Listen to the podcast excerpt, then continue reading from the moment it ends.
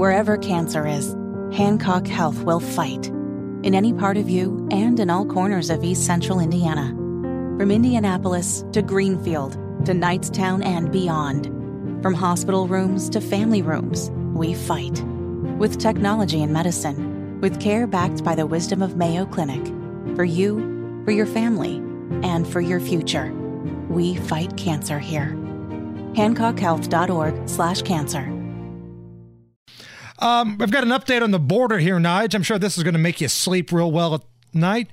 Per CBP sources, there were another 208 Chinese nationals apprehended by Border Patrol in San Diego yesterday.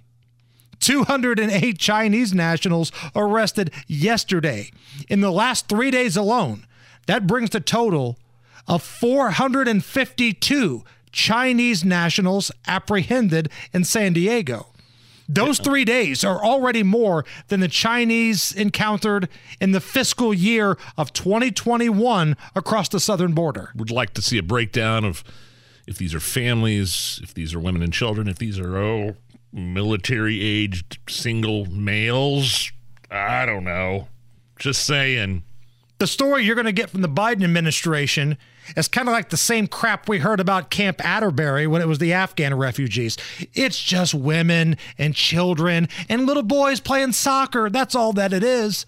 But then you see that video from New York at their migrant center where hell is breaking loose. Officers are being beaten. I shared that on our Twitter earlier today. This is the second time a New York police department has been on the receiving end of violence from Oh, yeah. folks that came into this country illegally. They, they let those guys go. The first incident, they let them go. They and those guys, a couple of them hopped on a bus uh, cross country to get out of the state. I think they caught one or two of them, but yeah, they let them out immediately. So it just makes you wonder, though. I mean, the Chinese had a spy balloon that was allowed to travel across this nation, get pictures of our military bases. I mean, it went all the way across the country. And Biden's dumbass just went out and looked at it and didn't shoot it down until it was done, until it was already across and over the ocean by Myrtle Beach. So now they're saying, you know what? We don't even need to do a spy balloon anymore. Just walk over.